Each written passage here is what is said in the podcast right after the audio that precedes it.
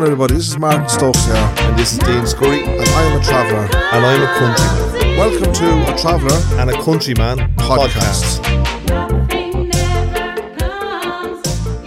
Hello? Can you hear me now? Yeah, I can hear you. Hello. Episode 49, the Traveller and a Countryman podcast, and we have our guest, Hughie Maughan Sr. Yes, How are you, brother? not too bad. Good to uh, have you in. Thanks for coming down.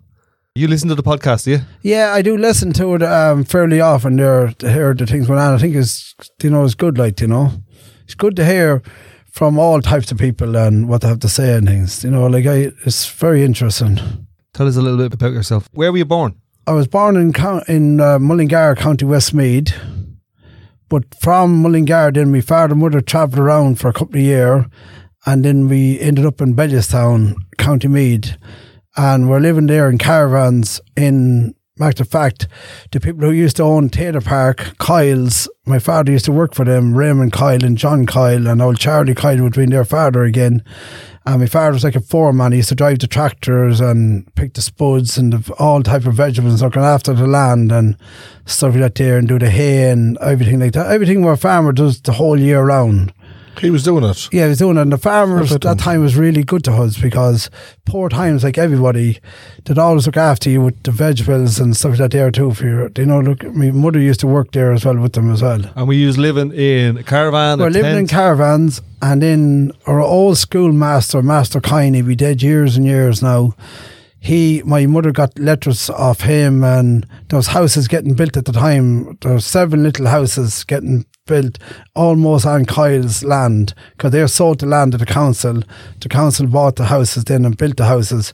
So we were one of the first families, along with the other seven, who moved in at the time. What age were you there when you moved in? I probably would have been about four maybe at the time. So you had my sister Julie, who'd been a year older, and my brother Tommy, who was a year younger than me. So you remember that time in, in I can remember in 1978 or something like that there, 77 or something like that we moved in there. Do you know, people didn't understand us and we didn't understand them because we're living in caravans and children wouldn't have seen much travellers at that time because where we were, where we were living, there be no other travellers there. So, did you ever move from Bellewstown, Hughie, to leave and come back again to any stage? we moved to England for three years because um, that was after when I was 11 years old. I, I got a very rare illness in my liver, so I ended up in um, in Drogheda Hospital for over a year, and then I was sent from there then to have a liver transplant over to King's College Hospital in London. But thank God, through prayers and through the doctors. Um, to help me at the time, and I, and I am on treatment for the rest of my life now. Did you find out this back here? You had to move over, is it? uh, we had to move over at the time um, over to England because I had no way of doing anything for me here. Yes, There's yes, nothing yes. they could do here, like, and I had to go to England. It was live or die. That's the way it was. That's how bad it was. I was in King's College Hospital. That's where I was sent to. I was in. I spent two birthdays in hospital. I spent my 12th and 13th birthday in hospital. And was your family then living in London? My father and mother came over at the same time as I. My mother was on the plane with me. And when I came over, and there was a doctor, and I remember there was a nurse there as well. And the, when they went over in the plane, there was ambulance waiting everywhere the airport was at the time. Could be Heathrow, one of them. And they took me to um, King's College Hospital. And I was in intensive care there then. And what was up with you? I had a very rare liver disease. It's called Wilson's disease. So now it's a very rare thing. Even now, doctors could be treating people for liver for years, and they might only see one of my people like me. But you know, in a lot of ways, I'm very lucky because I got involved with sports even at a very young age before I got sick. So I used to run from my county and everything, you know, through cross country running, run from my school, and because my father was a great, probably the best sportsman I ever knew in an amateur sports person. So sport was always a very important thing in our family. And where is your daddy from? He's from Athlone, but my mother is from Mullingar. But my father's, all his relations would be all from Mullingar and Athlone, County Longford and all them places. The, the Maughans. Well, Maughans and Nevins. My two, my grandmother, my father's mother is Nevin as well, so that's where they be all connected. Now, the Maughans all comes from County Clare and the west of Ireland, Mayo. So I have a great granduncle called Tom Maughan. My grandfather grandfather's called Patrick Maughan. His father before him was called Thomas Maughan. And the father before him was called Patrick Maughan. They're buried in Ballina in County Mayo. And what was your daddy's name? His name is Tom Maughan as well. He would have been called after his grandfather, Tom, Big Tom Maughan. So it's a long line of Maughans. Yeah, but I, part of the. I, I like a lot of history about me family, so I know. I, I'm one of those people. I like to know history about where I came from, who was me people, and I like those things. and have you been over that side of the country? Loads of times. So, like, I mean, my grandfather's buried in County Longford as well. My two grandfathers there, the Nevin and the Maughan. So, like, mean, they probably travelled around like all travellers did in, in, the, in the day, like, went around working for the farmers or working everything they were doing, making pots and pans. And the, the women at that time would be probably making all, like, you know, like sewing things or making flowers, everything could do for to try to keep bread on the table. And what was your daddy working at? My father always worked as a labourer, you know, in farms. He's a very hard working man, he was. Like, he worked in farms, doing spuds, as I said to already, um, picking all type of vegetable in all types of weather. I can remember my father and mother in sprout fields when there was snow and frost there, you know, in hard times. I And can you, know, when you were in London, did you come? It was it was it Bellewstown you came back to then? We came back to Bellewstown in 1988. We wasn't even meant to wait back here at the time. No, just like a temporary basis. Yeah, because we have my father and mother has a house up in Bellewstown, as I said from the beginning, and then uh, my sister ended up getting engaged, and then uh, after that, then we ended up settling back here. But it's very hard to come from London to Bellewstown, yeah, busy spot. where you had everything around you in London. back to quietness space. There was It was nothing just there. so I, I remember at the time I said when I come to 18 I'm moving back to England with my uncle. It was like going to a ghost town, like it was nothing there. Bellewstown is kind of a place. There, there are funny type of people in it, even up to day, up to the day. Like there are people. There's Colliers and and Flanes and Brannigans. They're all cousins and didn't matter if you're there for 200 years, you're still classed as an outsider. I don't know why, but that's the way it is. But we had a lot of good friends up in Bellewstown, and a lot of them Brannigans and Cuddens. They are, we went to school, we played football together, we did running together, and we worked together, like in farms and things like that too. So, like, it's a nice, it's a good place to be reared up to, you know, to, to bring up to. But there's no travellers there. There was only our own family was there. How did you end up there? My father ended up working for John Coyle. He would have been one of the fellows who was over Tayto Park, and that's why he ended up moving up there. And he had a big field there, and he let us move on to his land. And we took small caravans at the time. And did you stay in the caravans for long there? We stood there in caravans for a while, and then we got that house, and we got into the house. Then, and um, there was a little small state. There's seven of the houses now. There's ten or twelve or fourteen houses there now. And you've got a chance to get one of them. Yeah, but the teachers were all the letters, and Tom Kelly would be in a local TD, and the Father Tunley at the time was a priest in Duleek, and um, he would have given us letters and helping us to get the house at the time. So we started off school there in baby class, like that's showing you, and high infants and right up there, you know. So you literally more, more or less all your life, say up to till you got married, basically. That's what we, my, fa- my brother and his family is all, they're still living up there. They have another house there now. And me, my mother passed away two years ago. So my father is in the house there now.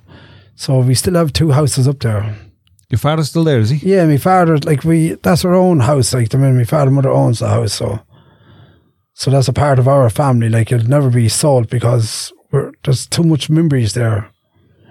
So it's a house like where we'll always keep in our family in time to yeah, come as a well lifetime of memories. is worth more. You can't put a price on the things what my mother and things did for us there. Like it was hard times, but they did everything for us. My mother was from Mullingar. What's her name? Teresa was her name. Uh, She her second name was Nevin. So she, um, so her her um she'll be two years dead now in November. So she did. Yeah. I remember you telling me about your, your mammy passing away. Oh yeah, because my mother, I was very close to my mother. As my sister, and my brother was very close to my father. I was always with my mother. When I was sick in the hospital, I can remember loads of things that she used to do for me. She used to bat me, and she used to st- sleep beside me, and she she used to be there all the time. I remember giving me kisses in the head when she, you know, in the night time and things yeah, well. it's lovely. I had that with my mammy as well. Yeah, it's So I still have it with my mammy. My mammy's still alive, thank God. Yeah, you're so lucky. So lucky. I was out swimming with her and my dad the other day. That's they're, in, priceless. they're in their 70s and it's great. But I had, to see them doing that, that's just so that's brilliant. Because as I said, my mother worked so hard and fails, you know, for picking spuds and like she did so much for us. Like she couldn't just go into a shop and just buy what she wanted to buy. Because she, but if we wanted something, she'd save up her money and she'd get us out. So we'd always, we always got what we wanted. If it took a month, it took two months, we'd get it. Because she'd get it for us. What was your mummy's name? Teresa, She was yeah. a provider, bless her. She was just you know, like all the women like that time, like Martin's mother, there, your mother. They're just the people that time was great people, like you know. They did what they had to do for their family. Just do their best and that it. Yeah, And how did she meet your dad? that probably would have been a match wedding. Would it, yeah. Yeah, my father and mother's first cousins, believe it or not. So, Right. yeah, my grandfather, who's my mother's father, and my granny says my father's um, mother, them two was a brother and sister. Yeah. But also my mother's mother is Nevin as well, so she'd be a first cousin again to them. So the two of them was first cousins. So probably that time, I think the way it was done, they'd come out for a couple of drinks, their father and mothers, and uh, the wedding would go on like a match wedding. They'd come home and tell them you're getting married as such. I, I don't even think my mother met my father till the day she got married. The deal is done. It's crazy That's, to win it's it. deadly. Like it is, it is a bit crazy, but it's also deadly. You It's know, if nice. you think about it, like, yeah. And I'd, I heard him saying there, the, the, I think the two or three pound they had, and they're lucky even to have it, and they have to get married. It's just the way things Hard were, times. I don't know how they're ever. If we, we ever put out that time where it's finished, we're done. They had, I don't think they had uh, much of a choice. Like my man, uh, they probably didn't have the money for the ring. I think we when we or ma- ring, you yeah. wouldn't even have a ring. I think my ma, my dad, the priest handed me dad a ring. Going here, stick that on there. What do you need? A pair of trousers here. Stick them on there. Yeah, it would be. But if we look back, it's great memories of the things with the you. Like even at simple things, even at Halloween, be doing these old apple games in the water, the the brack cake with um with the ring in it, and do you know you'd be making Halloween decorations, Halloween or Christmas decorations out of paper yolks. I remember them, and you do all them things in school, and and you'd be home making these coloured decorations with it's just great thing, memories. Like in the, all the roofs of the house at that time would be all full of decorations. If you remember, even down Yeah, trailers. this goes to show you now you don't see any of them things now. It goes to show you that everything is exciting as a child, and you don't have no worries. Like, huh? So Yeah, you no, grow you up, think you about feel it, the like- pressures of life, isn't it? Yeah, if you think back about the things, the, the house you come into the, any house that time, you'd have all these hanging down decorations, a Christmas tree. You'd have a real Christmas tree that time, and it was just that time you'd be getting a tie for Christmas. Like it'd be just brilliant. Like all gun and pooch and the caps when the caps was gone and you're gone. the little gun with the strip of caps. yeah, you put them in the red The or thing, cowboy like would a go painter. hiding. You'd be all action for a little while. and then the, the knives will be gone. There's no more caps for you. You get a package. They're like in a long tube, like a, they're- they're sweets or something like they're like. Memories, huh? But they're good memories to have. Yeah, But uh, just uh, like then with kids today is totally different things. Thank God a lot of things is different as well, you know. But that's what we went to school there, and then we were in England. We went to on and off to school there as well. oh, when you were over there, when you were yeah, living there? Yeah, we went to secondary school over there, just a sm- small, but I wouldn't call it proper school, but that's what we did. But when we were living in Ireland, like we were in school every day. Like and how long did you stay in school to? to I know? had to leave it when I was in third class because I was got sick that time. And you didn't but- go back. No, I couldn't go back because I was in the hospital. I was in school, believe it or not, when I got better in England in um, in the hospital because that's to do have little schools in the hospitals over there. So do you know, like there's very hard times, but do you know, in good times as well, like you know, in certain ways. And what age did you come back then to Ireland? I came back to Ireland when I was just going on 16. No, I was about 15, I was. 15 going on 16. And that's when my sister was being 17. So she, her, there was a wedding kind of mentioned there with her and my brother-in-law, or say brother-in-law now, like. And um, that wedding went on and she got married and my father said she's not getting married till she's 18. I think she was 18 in one day or two days in November. Her anniversary is in November, or her marriage, like anniversary. So the two of them got married. Uh, Johnny would be in the same, around the same age, little over 18 he was, about 18 and a half. So at 16, what were you up to?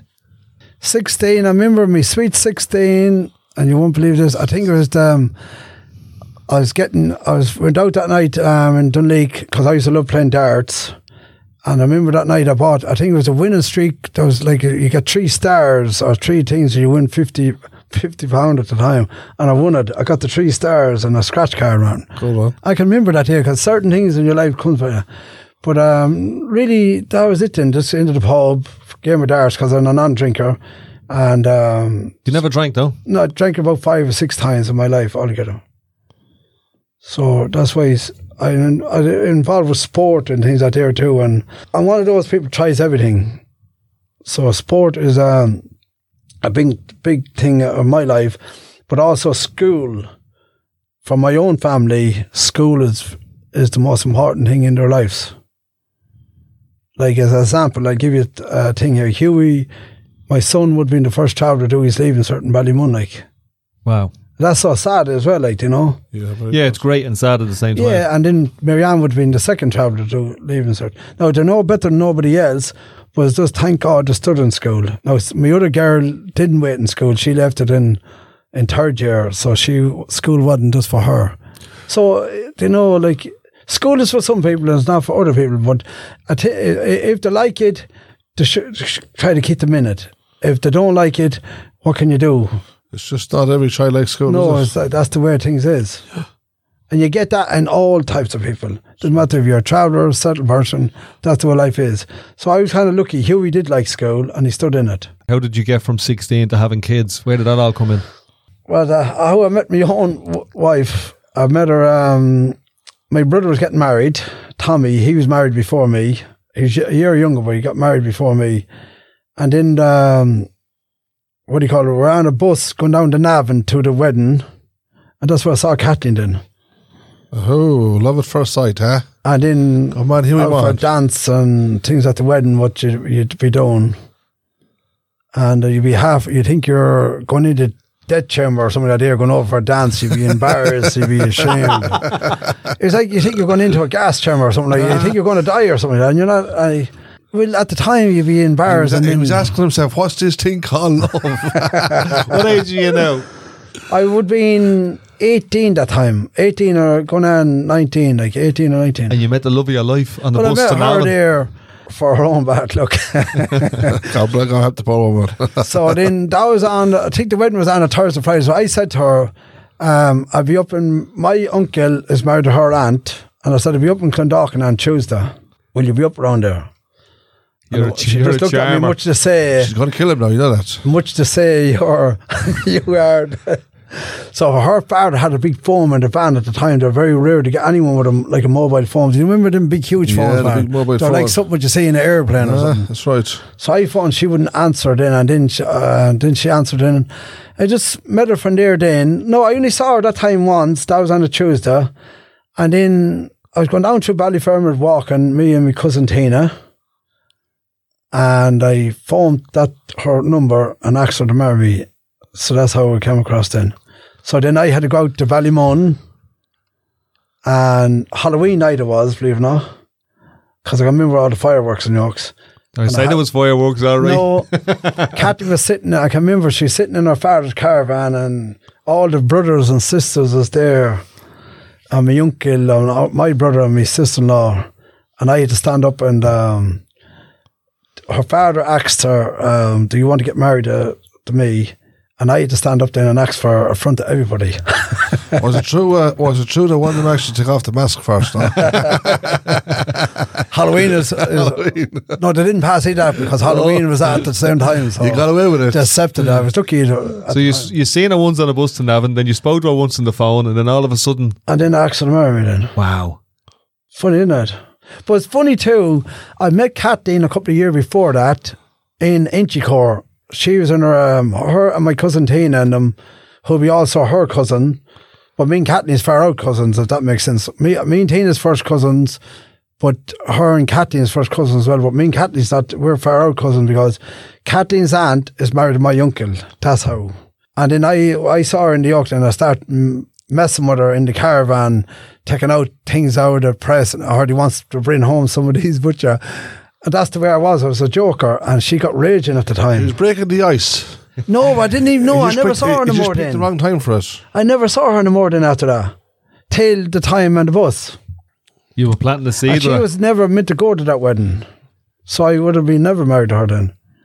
Because she wasn't meant to go to the wedding. She ended up going then. Her father and mother asked her to go. so it's by chance and you grabbed it. Just, it never would have, um, we would have, met, probably wouldn't have meeting, like. It's funny the way life is, like, you know. You know, like, I saw her that time when I would have been around, could be 16 or 17, no, about 17 I saw her. But I never saw her no more after that then. So that's the way God works. He- It's he's funny, plan, Martin? Like, a you know, when you think back. And I tried to, she reckons I was trying to make a show of her because I was taking out bread and things out of the press. didn't how see the funny was. side of it. She never saw no funny side of it at all. Look, I didn't get hit with a tin of beans or something.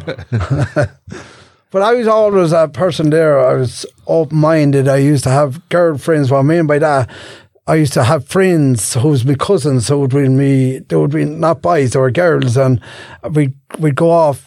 We used to go off that time. Say like the school together, or we go to the shops together, and things like that. We're like we're cousins and we're good friends. Know that type of thing, Just man. friends, yeah, of Yeah, good friends, like female, male, but good friends. And we used to be all, especially Tina. Me and Tina was like a brother and sister. So she was my buddy, like as a man says. Me and her would be always together. that wouldn't be common enough in the travelling community, would it? No, it wouldn't be. But me and Tina, say, no, it wouldn't be. But me and Tina was great. We'd be always together. We see one, the other one would be there. And mark the fact, she was meant to get married the same day I got married. But her wedding at the time got called off. Where'd you get married? I got married in down here in Ballymun. What do you call that church, Martin? Down Our Lady of Victory Church. Yeah, in there. And my oldest girl church. got married there too. So we would be we're in 31 year married this month, the 24th. Many kids. We have three in family. We have Sabrina, who's a mother of two and having another baby, please God. And then we have Hughie, who's single. And then we have Marianne, who has one little girl. So we had a big space and um, among our, well, not with Sabrina and Huey, they were born one after another, but Marianne was born a long time after the other two. and when you got married, Yes, we went to, we had a um, hotel there, it's called, it's not, it's closed down now at the same place. It was called the Old Mill Hotel in Julianstown. So that's where the after do was. That was a Oh, I know that spot, place. And the left hand side. on the left hand side, when you go down the yeah, little the hill there, hill. That could close down because it used to keep getting you get flooded. flooded there. Yeah, there's a pub and a restaurant on the other side. Yeah, the other on the right hand side. So we're up to speed with um, where you came from, who your ma and your dad were, where you Yeah. were living, where you went to school, going Um, to going to London. I believe it or not, I have only one sister, one brother, as I said already. So one is older, one is younger. So it's like my own family. It's a small family, like, you know. So we had a lot, uh, like, I mean, we had a lovely time in London because it was a totally different thing altogether. And we got, we were able to spread our wings a little bit more. Do you know, like, where you go to boxing clubs, you go to school. There's a lot more to do over there, cinemas. Like, there was a lot of things to do over there. And what was it like for travellers in London then? Oh, it's best time of my life. I don't know when I think back about it. Even I was just in the gym today and I was thinking about four or five people who died who used to be with me in London. And so sad. Do you know when I think back about them, we were only all teenagers going around in the old parks and having a bit of fun and a bit of, you know, doing old boats and canoeing and things like that, like in adventure parks and things. Because the people in England that time was far, like London was a long way ahead of Ireland. Even that time, you'd be bring off in these summer project things and you'd be bring off doing all sports and everything. It'd be brilliant. We're well advanced. Yeah, even the schools that time with the hot meals and it was just all these, they were far advance of, of Ireland I was like, you know, they were way ahead of them. And would you been treated differently as a traveller man?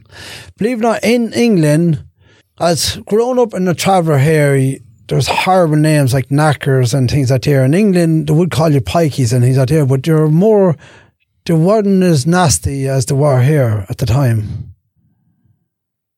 Do you know, that's just the way life is like, you know. You're going to get good and bad among everybody. So at that time in school, I remember even here, you'd be getting called in horrible names and things like that. In when you were out in Bellewstown? Yeah, even in Bellewstown, yeah. Like they mean nasty names like that. Not by everyone, but by some of them. But that I cannot blame the little kids at the time because we were only old kids.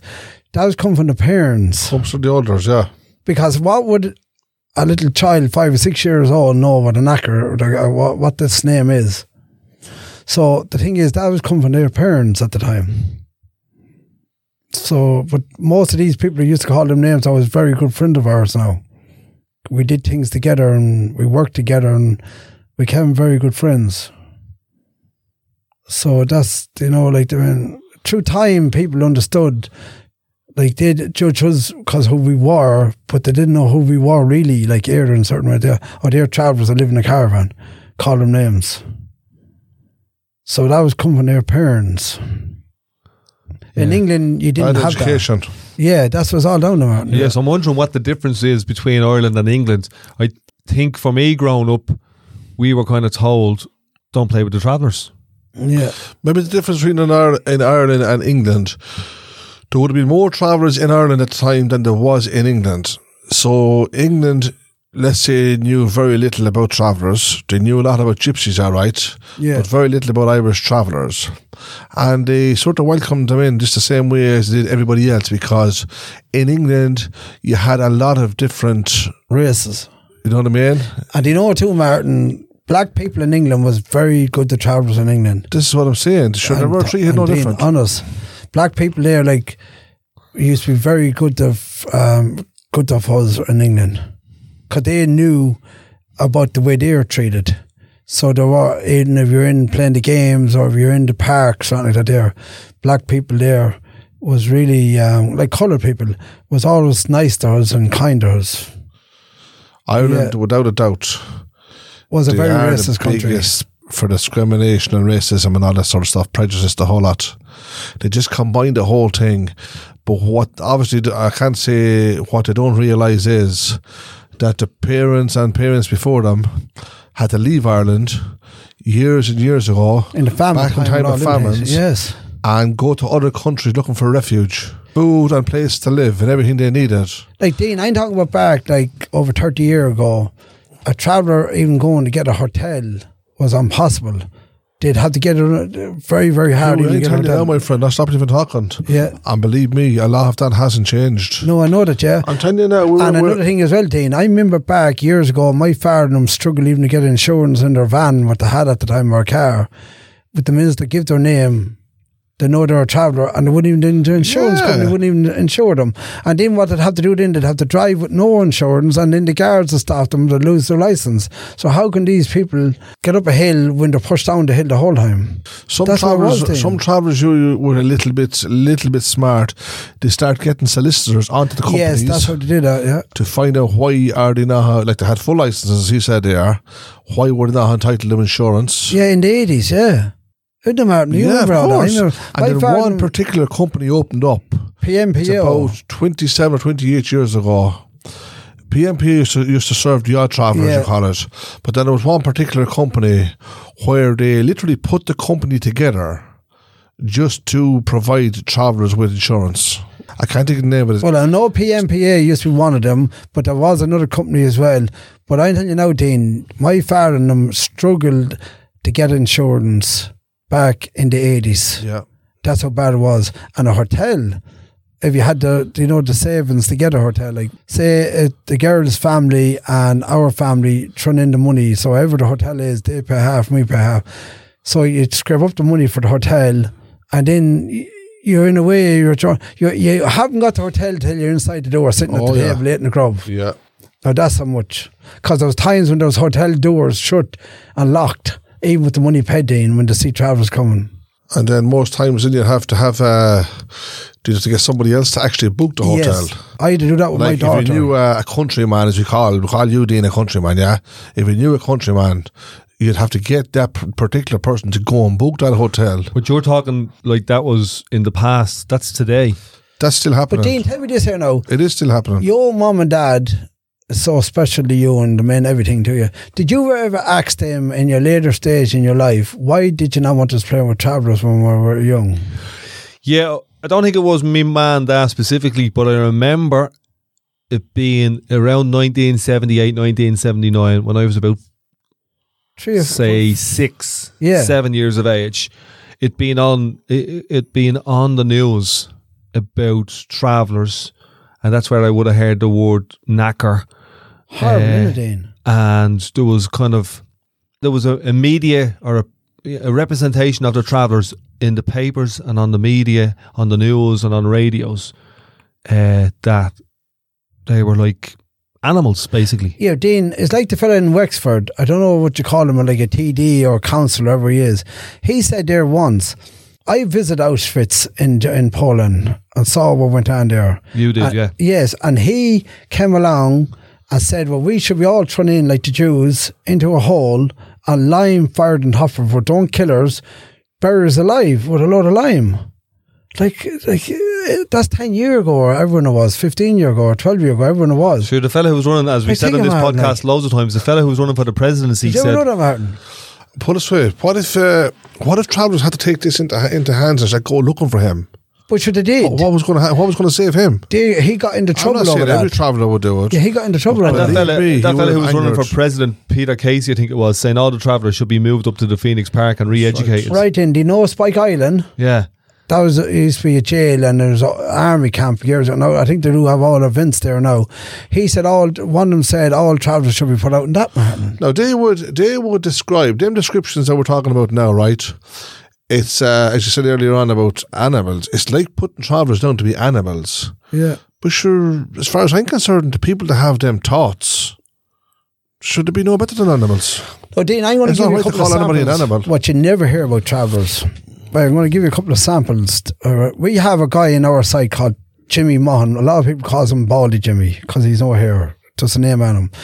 Them guys, even up to the other day, they go to Lourdes nearly every year to help the sick Right. people who can't walk, can't talk, can't do anything. This is a traveller organisation that does this. To raise money, to go there, to work in the hospital over there was one of the worst places which you could ever, at the, ha- not the worst, that's the wrong word, the hardest place to work in. From morning till night, pushing wheelchairs, washing disabled people, everything. You never heard of good things. They also went to Romania years ago, drove over there with ties and clothes and money and gave it to a, a home was over there, children who had, um, just get this right, HIV and all illness like that. Some of these kids was 15 and 16, young men and women who never saw a tie in their lives. They're playing with ties like small children was. They're Brendan the McDonald's over there. And these is gypsy children and things, HIV and all things, who never saw McDonald's in their lives. But you never hear the good things what the travellers does. But the minute the traveller makes a mistake, not what like his loads of travellers make mistakes. This man here, Martin here, myself and his brother, when the flood happened in I think it was the Philippines or one of them countries, we raised five thousand pound at the time. And we gave it to the local priest who read it out in all the masses. Remember, Martin? That's right. we raised 5,000 for the floods, for the people who died at the time in the big tsunami. The tsunami, yeah. We raised that money for that. Um, the amount of money I raised for the local hospital, I raised at least over 70,000 in a lot of different events. I don't want credit for that because the children got me to the finish line. I didn't get myself to the finish line, the kids who was doing it for, because as I told you already, to go back, wind back the clock, when I was a, teen, a young teenager, like near enough, I was sent to England to have a transplant. All the local people, the travellers and the settled people did loads of walks, fundraising for my father and mother. Because they had nothing, and they helped them out, gave them, raised up some money to help them to, to buy something for themselves in England, and also um, fundraising um, as well. Loads of people did that. So I like giving back what people did for when I was a child, teenager, like at the time. So you never hear about the good things. I know loads of travellers does good things for for um for the Ireland, like for the state, like to work in schools, to do fundraising, to do uh, raise money for in charity. There's one thing about the traveller is if if, if other travellers we'll raise money, that'd be 50 euro, 20 euro, 5 euro, 100 euro, whatever we can afford. If someone needs it, we'll raise money for them. Yeah. If we know this person is 100% needs this thing sorted out for them, we'll, we'll get together and we'll all throw in money. That'd 50 euro, 5 euro, 10 euro, 20, that'd be 200 euro, that'd 500 euro. We will get together and give that money. And that's, you know, that's what we, Like, for instance, not to mention no names, right? Was a young lad here about a year and a half ago. Yeah, he had an accident in England, and he was in hospital, and he was very bad. And basically, the hospitals they needed money to provide the care for him, basically, and the family, let's say, couldn't afford it, if you like. So every traveller in England and every traveller in, In Ireland, Ireland give something. all got together and made a donation They got hundreds of thousands. to help him. As I said, I'm not going to mention the young lad's name, wouldn't be fair. To help him, but it was to, to, to basically recover, and thank God the young lad is recovering, right? But without that, without the help, he probably you wouldn't know how things would have been.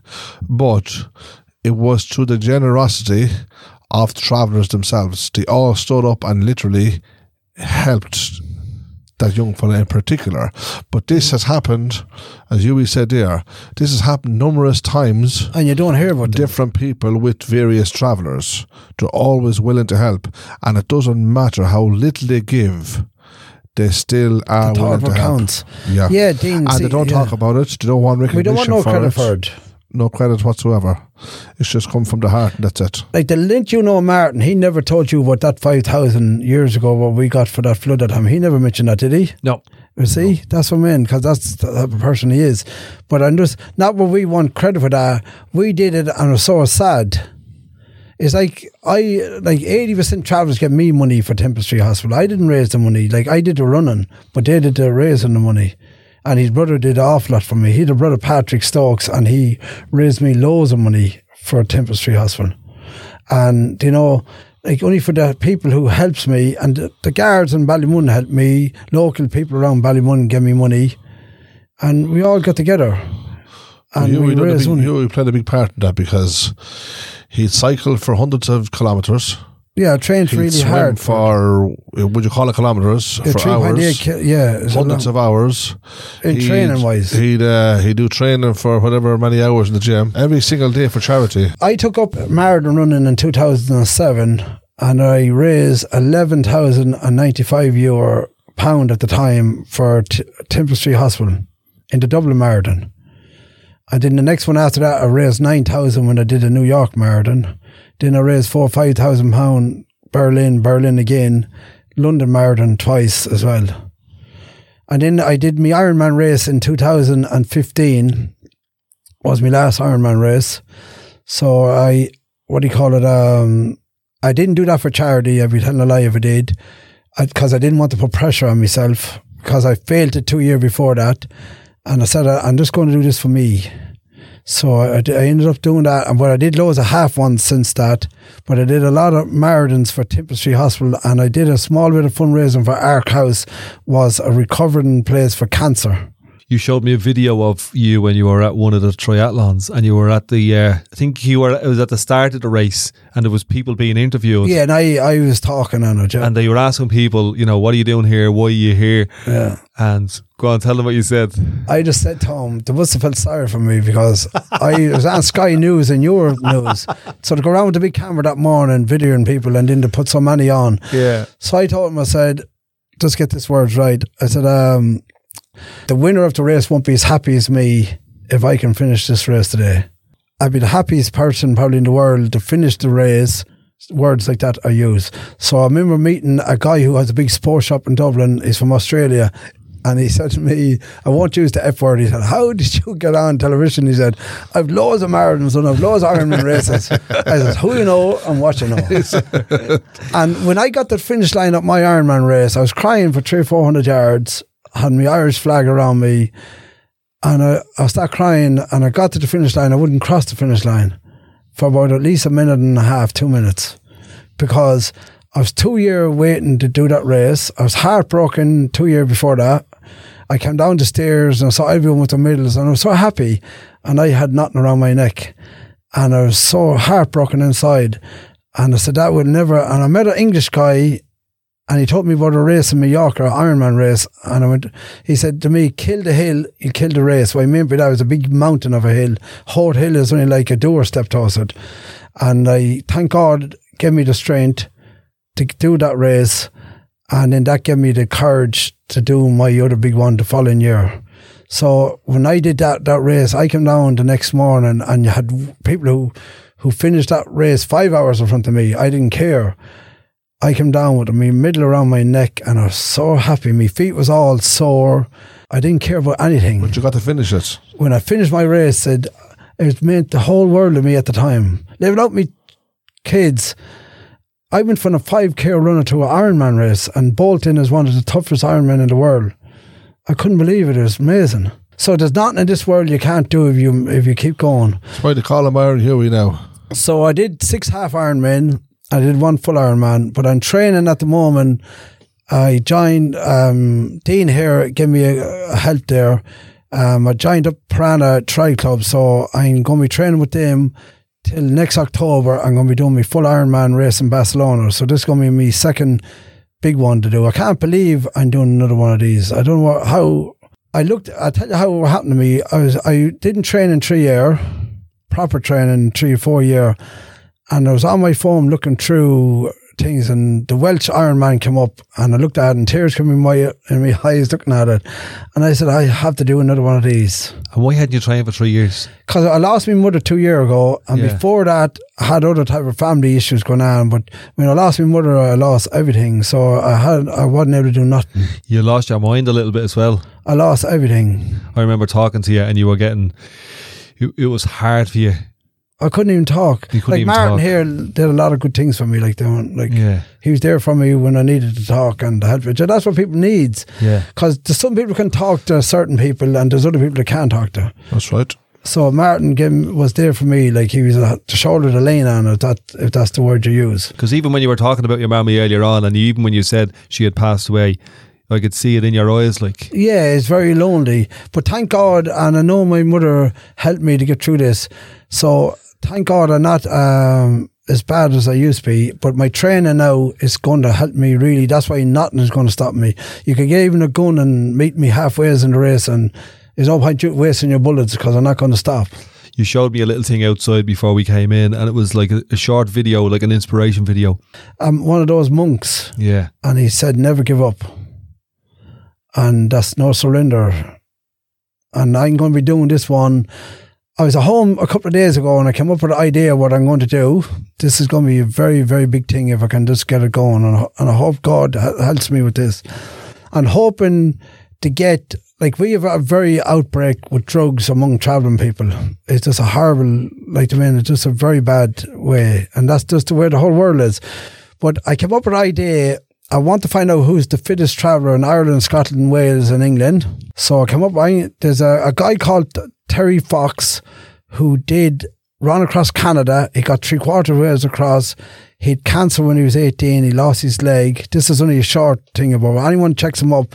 If this guy doesn't get you out of bed in the morning, nobody will. He's one leg. He did 26 mile every day, Martin. Every day. Every day. And you know he said at Christmas Eve once? He said, Mother, he said, I raised millions for cancer, but I have no money to buy you anything for Christmas. Yeah, this he'd make you cry looking at him. So I'm going to sponsor a trophy myself. It's going to be called Terry Fox's trophy, a big cup or something. I'm going to get it. And I already sent the email to Tony O'Donnell in England or video to him. And he said it's the best idea he ever saw in his life. He's a, a man who does a lot of things for travellers in England. I never met him in my life, but I do watch him. And he's going to connect it to Paddy Doherty. So I'm not getting involved with the race myself in a way. I'm not going to put my name forward because I'm doing an Ironman race and I don't know if there's any other mad travellers out there who's going to do an Ironman race. So it wouldn't be fair for me to do an Ironman race and for me to get a cup then for me because I'm after doing the hardest race of the year. So the way this race is going to be, it's going to start in January, the, right up till December, till the Christmas month. Everywhere events there do, they'll have send us uh, they can have to be these proper events, not I run 20 mile a day. We want to see a for to finish, and everyone who does the hardest race of that whole year, they have to raise money for cancer levy, two hundred pound levy, fifty pound, every to raise. So all the money is going to go towards cancer, but the trophy is going to be called Terry Fox's trophy. I'm going to sponsor that myself. I'm going to buy that myself and put it in. I'm going to get a winner's T-shirt, and so everyone does the hardest race And say if there's five guys did the same race, but one fella did it faster than the rest of them, well, he's the winner then. And, uh, and there's no age group. It's from 18, female and male. From 18 as far as I far like as, that one. I like that little one there. As far because, as because a lot of traveller women don't get a look in sometimes. as far as 100. So the two of them is going to be included with this. So I'm going to really work on this. I'm going to leave in God's hands to help me to do and this. could the winner of the whole thing be a woman? Yes. Yes. Yes, so Now we're whoever talking. who Now, does the now hard- I'll help you. Whoever who does the hardest race, the fastest time, will get the winner's trophy and the winner's T-shirt. And the following year, they have to give back the T-shirt, or the, not the T-shirt, the, the trophy. The trophy. We've only one T-shirt. No, not the T-shirt. We've ten trophies. I made a mistake there. The trophy. Give back the, t- the trophy. And if they can defend their title, and this is open, I said this, you know, big Tyson, the big boxer, he can even get. I don't care. Tra- it has to be Travellers, Martin. Travellers and Gypsies. Yeah, that's what I'm doing this. That's what. Um, so this is going to be like the World Cup, but among travelling people. So I'm going to do this. I want to see can I get young lads and girls away from all stuff like that, get them out training, and they're going to imagine having the title to saying I'm the fittest traveller in Ireland, Scotland, Wales, and England. They can do any race in the world they want. You have the Six Nations, but we're going to have the Four Nations.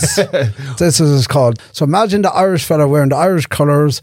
And I'll tell him, I'll get him a stun gun, I'll give him two shocks across the two cheeks, and I'll say, beat that English fella. and, they, and I, I thought you loved the English fellas. Oh, I'm not going to get into that. So the English, so Ter, um, the O'Donnell man told me what his thing is to defeat the Scotch people.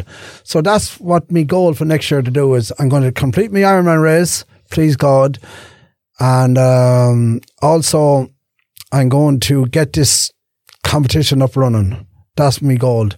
And there's one thing about me, always before a race, I want I forgot to tell you this here. I used to always get someone to light a candle. It's like Martin's mother used to light a candle for me or she said a prayer for me.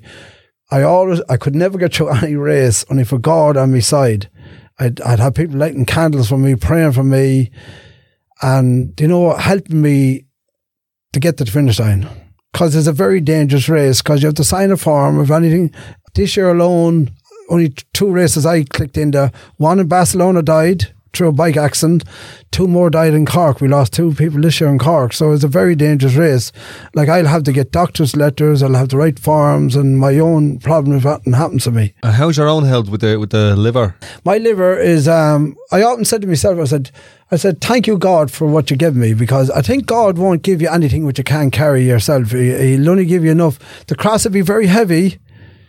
Do you understand? But I thank God for know, because imagine if I had been hadn't got the problem I have, I could be maybe real fond of drink, I could be taking drugs. You don't know what state I could be in through through uh, my illness, because even my doctors and in, the hospitals and all them, it's so they can't understand how I'm able to do these things because this causes a lot of can give you def- um, you can get go down in yourself say like depression with it.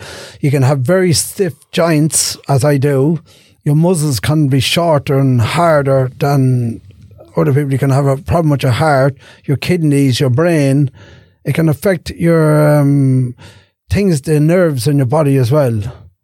You could, you could be just sitting there. Remember you saw me move my leg but I'm going to Yeah, you were outside. Your leg was shaking. yeah, well, I'm going to tell you why that is because that happens with my illness. I didn't tell you at the time, but I'm telling you now. I thought I thought you were nervous or something. no, no. It, it, it, um, that's one of my things. What my um, thing is. I'm at to seeing a whole different side to you.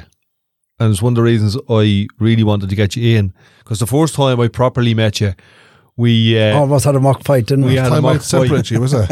We had a mock fight. You grabbed me. You grabbed Uh, me. don't don't say that. I won't say that, but had, you gr- uh, he's fitter than me, and I had to kind of do the Traveller style on him. Like Traveller has to win one way or another.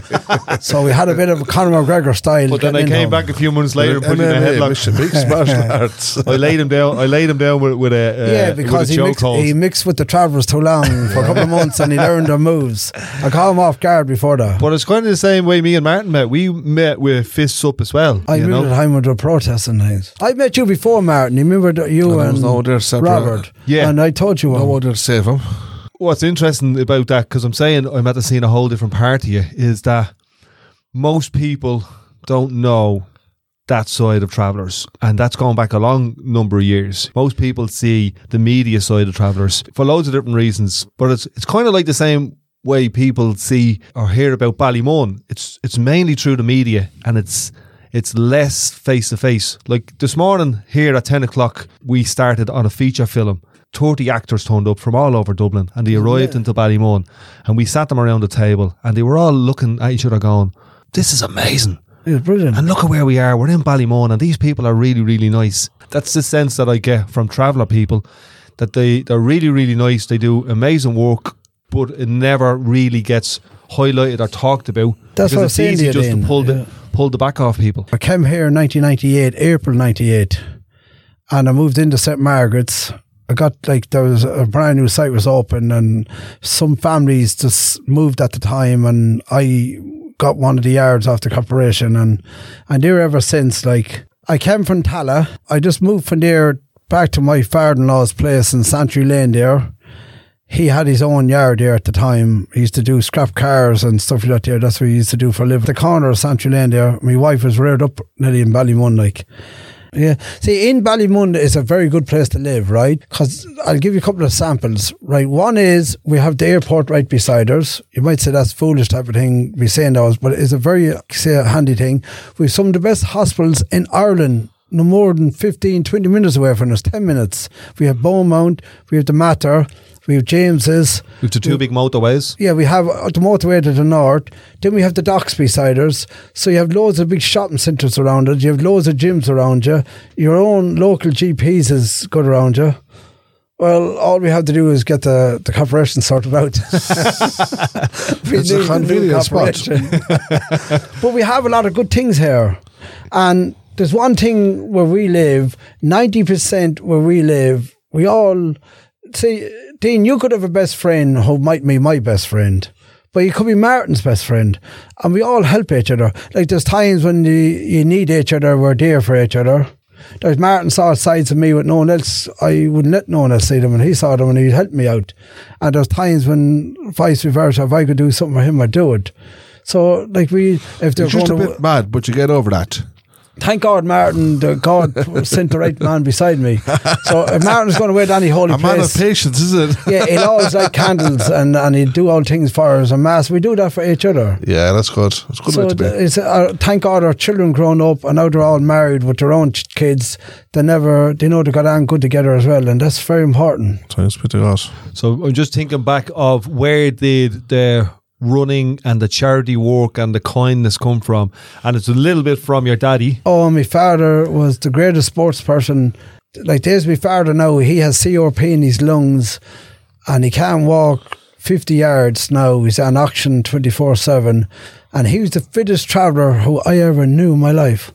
I never saw anything like him. He's a total machine, and I got my sports from him. I got other a lot of things from my mother, but in sports wise, I got from my father because he was all around. Man, he loved the Olympics. I loved the Olympics. Like I have a cousin who won the Olympic silver medal. I have other cousins who was in the Olympics. The Olympics to me is one of the greatest things in the world to watch. I love all sport, as I said. So I got that all from him, as I got different things from my mother. Like so, uh, What did you get from mommy? well, I would have gotten that type of way, or you know, always make sure you always have a bit of savings there, or how to manage things like that. And my mother was a very good woman for religion as well. Like she'd go to Lourdes and things like that. So I would have gotten them. Say I took a trip to Medjugorje this year and Lourdes and Padua this year. Me and my wife did. So I would have gotten that from my mother. Like so those type of things. Like thank God I got a thing from each of them. You know. But you're also hard work. What? You're hard work. Do you think so? Yeah, you are. Like, uh, like that's you are hard work. You're a hard man to be around, but you're you're as soft as anything. But you have this hard out shell. Well, that's why the other day I saw. Dean, uh, is that drawing the boot in or is it a compliment? Which is it? Well, it's up it's to a bit him. of it, yeah. But I met a priest today from America, Martin, and he's a lovely man.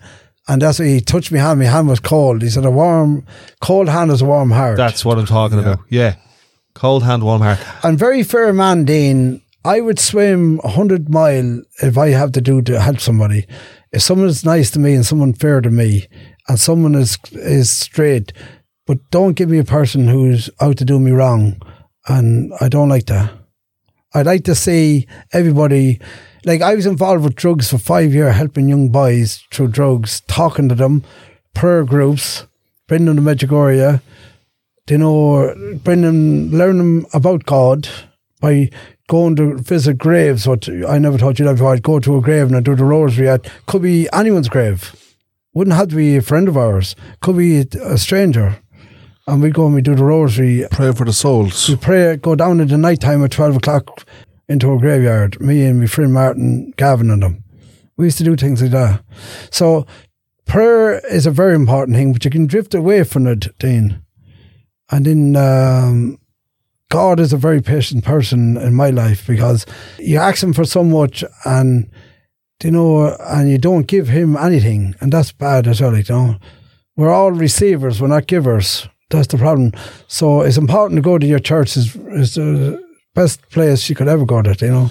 Yeah, sometimes we can ask for, as you said earlier, we can ask for too much when we already have too much. Yeah, we're more receivers And than we're not talking about uh, we're not talking about money. We're talking about natural gifts from God, such as family and good health and Dean, as I, tell, I told Peace. someone one day, I said, I said, um, I said, what's the point you give me 10 dinners when I can't eat them 10 dinners? I said, if I can eat a half a dinner, I'd be happy. So there's no point in me taking them 10 dinners off you just because I can receive them off you.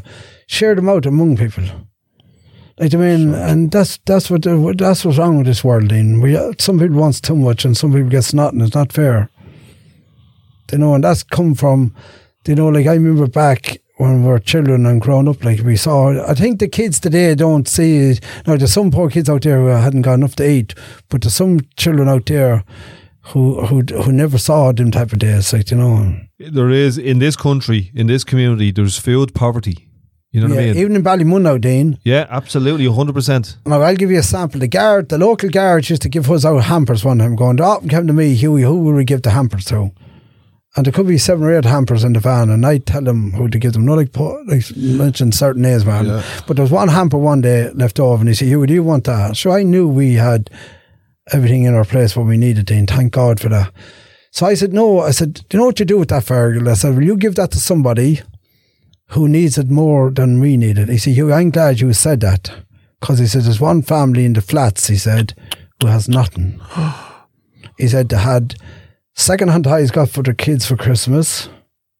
They had a, tur- a chicken ordered for their Christmas dinner. That's how bad it was in. And they had hardly no food. So he had 400 belonged to me for Temple Street Hospital. So I took out 50 pound of it and I gave it. And I put the 50 pound out of my own pocket back into the charity money. Because I want my money to keep it as a charity money.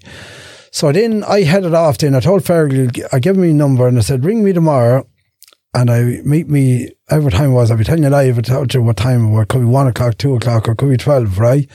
Me and Mary Ann set off. Mary Ann started crying. She was only a little girl at the time, small girl. But me and her set off down to a Thai shop down here in Santry. And we got a doll and pram, we got bits and pieces, we got guns, and we got little, because we asked them what they had of buying the girl. And we got things for the boy and for the little girl. Then I went into Tesco's and did some shopping in there. I got all crisp and cakes and biscuits and other food and Rice Krispies, everything. Filled up the trolley home. Them home. Fergal came in at the time then and um, he started crying when he saw what we have done for this family. And um, he said, he was just he just couldn't talk. to Be honest with you. There was another guard with him, and the other guard just kept looking. More than another thing, he could be one of these guards looking at travellers doing wrong all the time and didn't didn't see this side to a didn't see the good. Yeah, Yeah. So get back to the story then. I, I met Fergal after Christmas after that. I said, How did it get out? He said it was the best Christmas they ever had. They were able to invite someone over for dinner. oh lord, The children Oh, had a, lovely, yeah. they had a turkey for Christmas. and they invite somebody else over as well. Then They were able to invite someone So over they for dinner. somebody else at they the shared time. some of their good Yeah. fortunes out the other. Yeah. Dean, and we were home, and I was just thinking Christmas Day, look at all the things what we had. And this poor family has so little, and they're still offering some of theirs what they got Yeah. to another family. So he told me things was much better after that for them because one of them got a job and things. So it was good, wonderful. Like, brilliant. Thank so God. that, that's another thing I can remember. If you said to me, "What's the one of the best things in your life?" That's one of them. There, that was a great thing. That's lovely. As simple.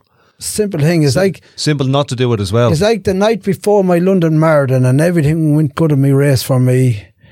We met a guy. I told Martin this before. Met a guy outside the shop begging. We bought him a sandwich inside. We got him some crisp or, um, over there. We got him something to drink. Kathleen bought him bags. Didn't know if he smoked or not. But got him some type of cigarettes and got him other yokes. And I gave him old fiver, uh, and we gave him them yokes in the hand. I didn't even ask us for anything. He just kept looking after us like that. He just turned his head and kept looking at us, Martin.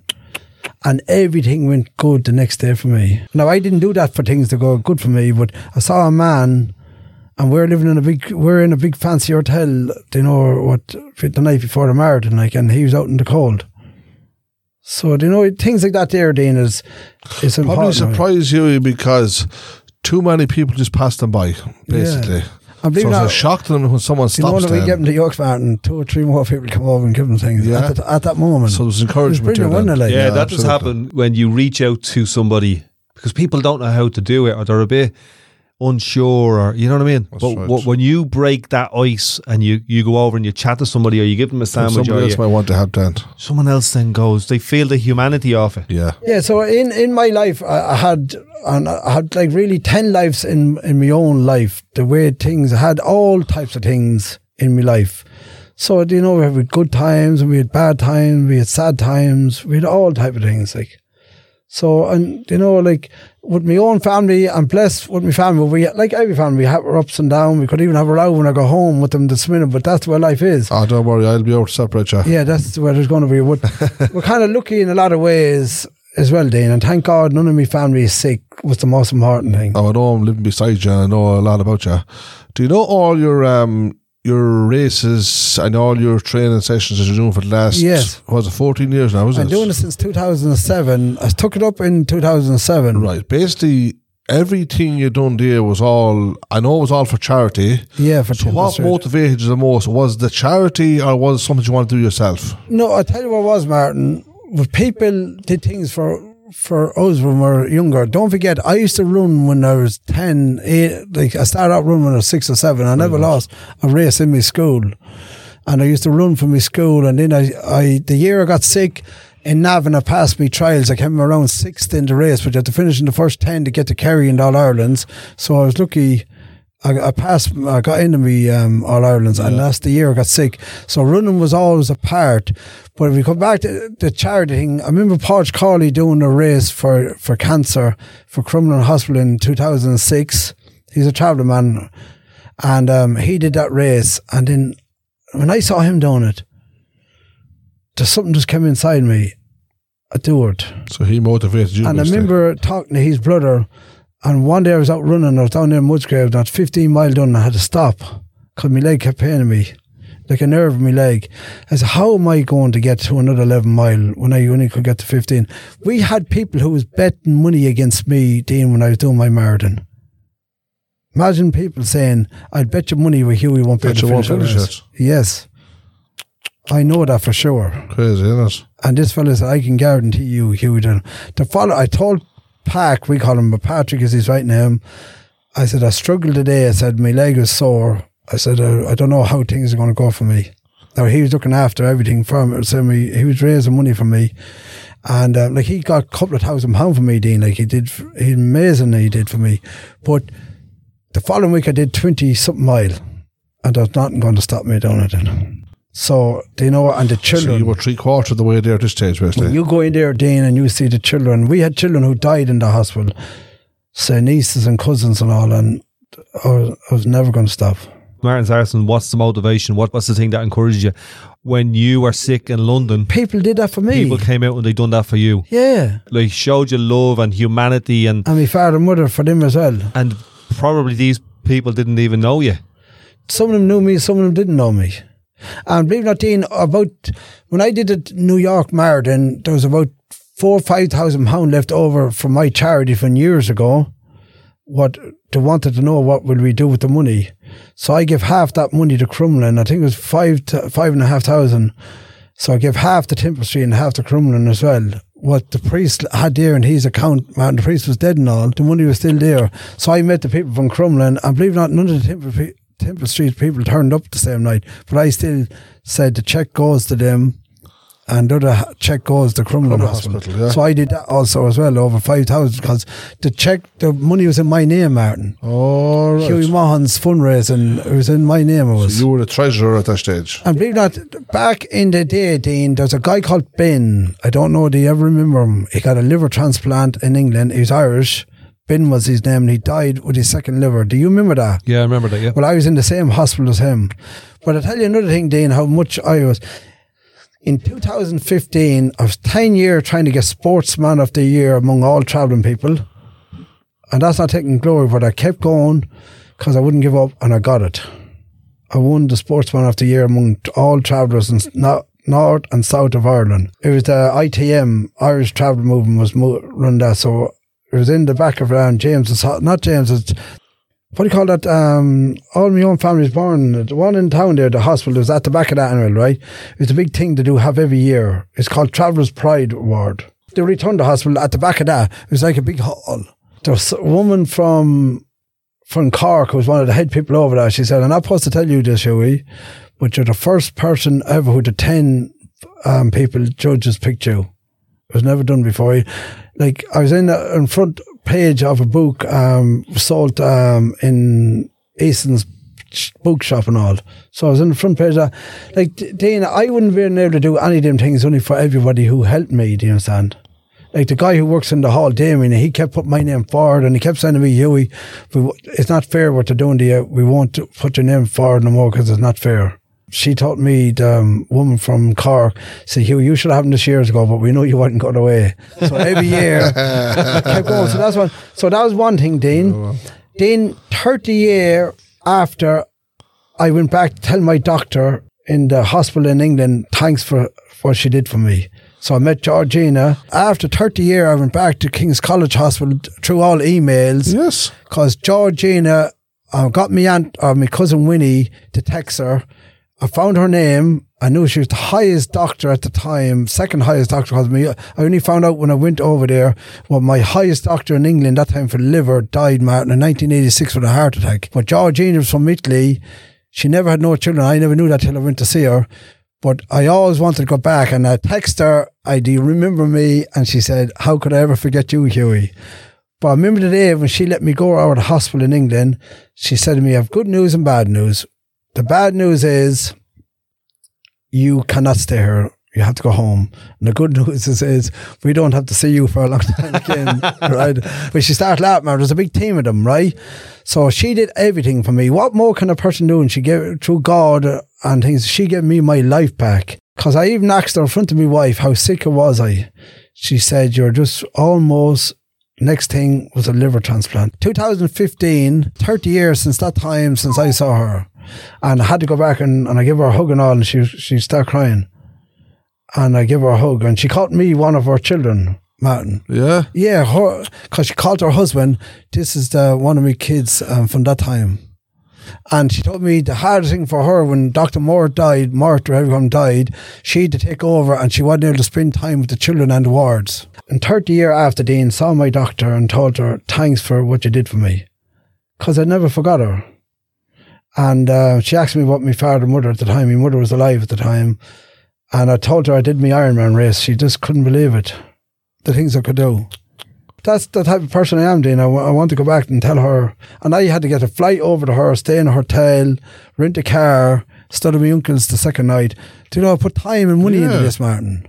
Yeah. Just to say thanks. She's waiting at the door for me, and here's I upstairs up in the ward, and then they rung her to come up and because she was retired three year, but she still helped in the hospital, Martin. Oh, right. Probably advising them and stuff. She started in 1970 something, and there's so many children dying in England with liver diseases, and they started a group together. There was a Chinese fella, the other doctor, her, and a red hair fella, and all in Martin was all came the highest you can get. Can't get any higher than them. So that was another story in my life, Dean. So I'm. Um, I did some crazy stuff. This has turned into the I did Gay Byrne's Santa show Claus now. races, dressing up as Santa, running the beach. Isn't it? huh? It's turned into the Gay Byrne show now. This is your life. Tell us about the Santa Claus. I did that's at Santa. I'm going to do it now. It's in the second week of the. Why are you doing Santa again. Claus? Yeah, I did it already loads of times, but I'm going to Did do it again. You dress up as Santa and you run at the beach. It's a five and ten k run. Even if I only can walk and run it till I get my fitness up, I'm going to have a bit of Will a you crack. bring that man over there with you? Well, you can come up with me if you want. Dean, I was telling Martin about the 5k run every Saturday morning. Matt. Poppintree Park run every Saturday morning Yes. at uh, half That's past going nine. Martin's goal now. Yeah, you can walk it, you can Yes. you can jog it, you can run it, whatever you want. It's Yeah, just that's- that's- getting up and getting off the couch or out of bed is the hard work.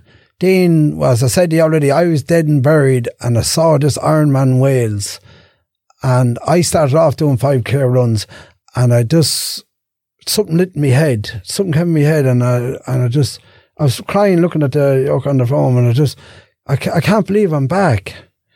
Like I trained for over two and a half hours this morning, but if I can only train for 10 minutes, Dean, I'm happy with that.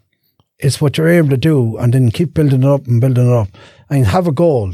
Yeah. Like Martin's goal should be a 10k run. Build yourself up to that, and that's brilliant. Martin's goal would, should be whatever Martin can do the minimal amount Yeah, and then build it up. That's what I'm saying. The, his goal is now is the 5k walk, run and walk, and build it up then, Yeah. and keep going up. And it's great, in Martin? Like, Yeah. I think if someone said to me before, do you know your health? Your if you train, it takes all your worries, and it's like going to mass.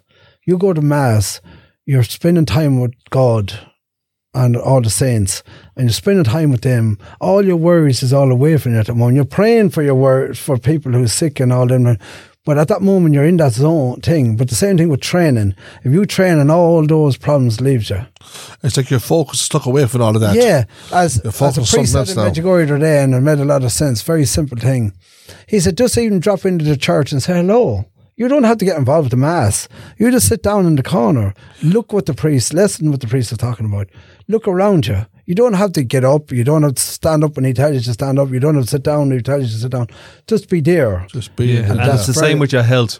Just Yeah. get off the sofa, walk around the park for 10 minutes. You feel so good. see it. I done it. I was very sad there about two weeks ago and um, I just went walking up the hill on my own. you. I just walking up the hill on my own for about four hours, and I just sat with it. And then when I came back down, I was in a different place, and I helped. me. Yeah, see, that's what happens here. The hardest thing is we're going to be sad again and we're going to be upset again and thing. But that moment, at least, it's gone from your brain. There'll be like I often went into swimming with water going to hide half the height of a house. Do you know, like big waves coming in top of you. Do you know? And then a big. How could I Now, run Dean, that you got far? someone to go swim with you now, Dean. Yeah, come down. I'm in as often as I can, and You're I'm in. always looking for someone to go swim with. I'm in with you? my man Dan now as often as So I I need a can. break, like you know what I mean. You're a grand man with your No, excuses, he's got, man. he's got there's a two, there's a big r- Gale Force Martin does three long races next year in the in the in the sea. What the first one is in May, and you can do a five point something k swim, or you can do a three point eight, or you can do a two point something. So he's going to be doing one of them with me. I'm going to do Yeah. the three point eight k. I'm not going to go for the five because I won't be ready for it. But I'm going to, and then there's two more events during the year then. So Would me and Dean, that, Dean Dean, might be jumping in that there with me. Yeah, you get a absolutely. t-shirt in the middle and all. Long distance Three, swimming. three and a half. We'll have to give the medal back and keep the t-shirt. So, like a lot of things, Dean, and as I said, that's another part of my life through my sickness and through my sports things, and I get back to people. Then, say, as everyone knows, what my son was on Big Brother and things like that there too. That at the time, that was a that was tough times at the time at the, when it, when them things happened as well. So, you know, tough for you or him? yeah, it would have been tough for everybody as well. So, I had a lot of things in my life that went on in my life, then. What was that like? Tell us about that. Well, at the time, it would have been a very big. It was a hard time at the time. What was hard about it? Well, hard because when your son is on Big Brother and you know you didn't never knew or never thought you know the way things was. Like I, you know, like over being I don't like using the word like gay and things like that. Dean, but it's hard for me and my wife. Is it hard for you to say that word? it it is, yeah. But it's hard for me and my wife at the time, but tough times as well. But that's what Martin and people like that came in again. Hard to and- accept what he's saying, like, is it? Yes, you know things like that? Because you, as you, you're growing up and you're seeing your family growing up, you want to see them getting married or having their kids and all these things. Yeah. Not saying gay people can't have kids either because they can. Or get married. Yes, yeah, yeah, all those things. But the thing is, this is coming from a Catholic background and old fashioned things and old fashioned in one way and not old fashioned in another way. But in a case like that, it was tough times. But we got through it and it was hard. Like so, really, Ironman race. It was not us, something like that. That's what I'm trying to say. Because there was a point, because you told me about this before, and I talked to Hughie about it as well. There was a point where it was just so hard, and you didn't want it this to be the thing? You were like, no, no, no. No, I couldn't accept I, it. I can't hear it. I can't accept it. No, because I was in the gym that morning. I mean, Hughie had our own like little problems a couple months before that, so we wasn't really hundred percent together. You know, like to talking wise, and like I'm not a person to hold back something, so I'm just being honest about it. So I was in the gym that morning. I did a 10k run because I was training for a half Ironman in Galway, and my train was going so well. So I rushed home out of the gym. Kathleen was going out the gate on a Wednesday. She was driving my car, going out the gate, bring Hughie to the airport. So I, I got back and I said, hold on. I said, I'll go with you. So I dropped the other motor up and got into the car, out to the airport, dropped Hughie off. That was on a Wednesday, early in the morning, come around 10 o'clock, half 10. And then I got a, um, he, as he was walking through, I just put up my hand like that there. He walked through. Then my sister in law rung me then And what? and told me. Told you what? Well, Hughie was going on Big Brother. He and almost had a know- show you- one here, hadn't he? Huh? He almost had a show one, hadn't he? Sure, he had it one. Everyone Basically, knows what he I'm did win it. almost. but he Did You you know know, win it, you like? no clue what he was doing. No, I knew he was going on Big Brother, but I didn't know what he's going to come out with this type of talk. Like, they didn't tell me yet like this. Yeah. Hughie, maybe uh, you, you, you might be comfortable talking about this. No, I know, I know, right talking Sure, about that. Yeah. yeah, because I, like, even say Lucy came to live with us there once as well, uh, like, Yeah. and uh, New York, and that was a good crack. she was on the Big Brother show, wasn't she? Yeah, no, no, she, no, she. Um, Oh, the other one that from the, from here, Kim- yeah. Lucy, Kim, what's it called? Living with? Lucy. Living with Living Lucy. She was living in our Is that place. still on is it? Yeah, she's doing all celebrity people at the moment She's now. a new one, is she? Loads of people, yeah. So she's a lovely woman, Dean. So she asked you all these questions. She asked me them things on public television, live on television, and I told her like, so I uh, what do you call it? It's very hard times, and it still can be hard today. Yeah. But the thing is, um, Hughie's our son, and like I mean, he never did nothing wrong to nobody in his life. He argued, and like everyone does have out with some ways. Like Hughie would have been another person who was a good boxer and everything. Like he, people forget these things. Maybe like, he might win fittest traveller. He was well, big if into he sports, wants to get into it, I'd love to see him get I into think he'd be well able for it. Yeah. Yeah, well, Hughie, Hughie there was a good boxer. He won Dublin championships, Dublin leagues. He won nine counties. He got bet in Irish couple of final, semi-finals as well. So and he bet All Ireland champions. He got uh, fired for Dublin County as well. So he did. He was. He was. Believe it or not, Hughie won a race in Ballymun here before. And he won a new um, race or a new mountain bike at the time. It was a swim, cycle, run marathon. It was one of them was done here. Triathlon, yeah. Yeah, And he won won, it. it. from the school. Yeah, he won it. He came first. He won the the swim, the cycling. He won a brand So new was big mountain into bike. sports when he was young, like, wasn't he? Yeah, he won the Robert Gibbon the bike as well. Handed, he was giving out the bikes. Hughie won the bike. He came first in his age group. So that's another part of what Hughie. But the thing with Hughie was it was a very tough time, Dean. You had people who was horrible people calling names on Facebook, and you had all no like the everyday type of stuff. But they're forgetting about the emails what we were getting, the texts we were getting from people in different parts of the world. I'll just give you two examples. Right, one was from a girl from London. She texted me through Facebook. She said, I don't know if this is your son on Big Brother, but I think it is, she said. I lost my sister two weeks ago, she said. But she said, I wouldn't be alive the day only for your son was on Big Brother. So, probably, yeah. Then we received another one. And why, why, sorry, why was that? I reckon, I reckon her sister um, was suicide or something like Yeah, that. yeah, yeah. So I reckon that's what the case was. The way she was saying Wow. it, that's what it was, Wow, then. yeah. So then a woman from Canada and same thing, Martin, like uh, like praying say for how she just loves Hughie. Yeah. Then we had another woman who went to uh, went to Lourdes, told her family to record everything with Hughie, don't miss none. And she had a big candle. She got back. She had a candle lit in Lourdes. Dean, and then there's another woman Oh, who was lovely. dying in Northside down there with cancer. She had three kids. Her youngest child didn't start school, so her wish before she died was to see Hughie and her child to start school. That's all she wanted. Oh. But that's not the end of the story. Well, let me finish this here, right? We went down. There was fundraising done the same day, Martin. There's a big curtain in the middle of the in the middle of the uh, the place. She was up that side. She was down here, and you think she was after seeing. I don't know what she what she said, the king of the world or whatever it is. Yes. She came running, and this woman was struggling. She, him? She's very sick. To see Hughie in their soft t-shirts, they're crying and all.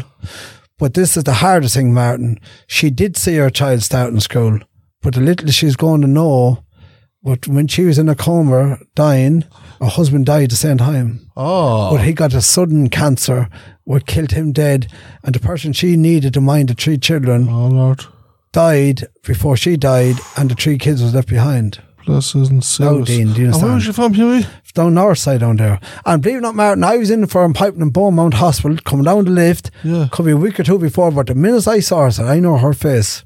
Because she had one of those things on her head. What do you call them, Dean? Know thing the, for people who lose their turban, hair? Yes. She'd one Like of a them. scar for people and with I cancer. Look, yeah, and I looked at her, Martin. Oh, and. I took notice of her coming down. She was in the one lift while I was coming down in Beaumont. But because I knew her face when I saw her, I said, I oh, saw her before thing, so. she was got very sick after that fundraising day. After that again, it's like she was holding on. Was she the main person of the day? Kind That's what like? everyone was raising the money for. Ah, her. They did yeah. a five k walk for her to raise a load of money, and it's so. It was. This is a funny part. There was girls who was with her helping to do the fundraising. Her mother just loved Hughie, but she was bedbounded. Yes. Right, she was like the old man in the Quiet Man movie. When he heard about the fight, he jumped up. so um, the other one said, or our sister, or whatever her name was, uh, I don't, I don't know what her name was. Her name was Louise, or whatever it is. She, she has a new boyfriend. I don't want to see him. Sure to see Hughie. No, that woman said in the bed. Oh, sorry, yeah. Or then they bring in Hughie into the door. she wanted to see him. Yeah, because she didn't know. She, the girl bringing in my Ah, boyfriend sorry, she her. didn't know Hughie was there. Yeah, yeah, And yeah. Here was she trying to get up out of bed, I heard. she did her best to get out of bed. When'd you see them? Yeah. On. and she couldn't move first. She could not be, and she didn't want to see no boyfriend. oh, either. all right. But then or I'm bringing him in to see her.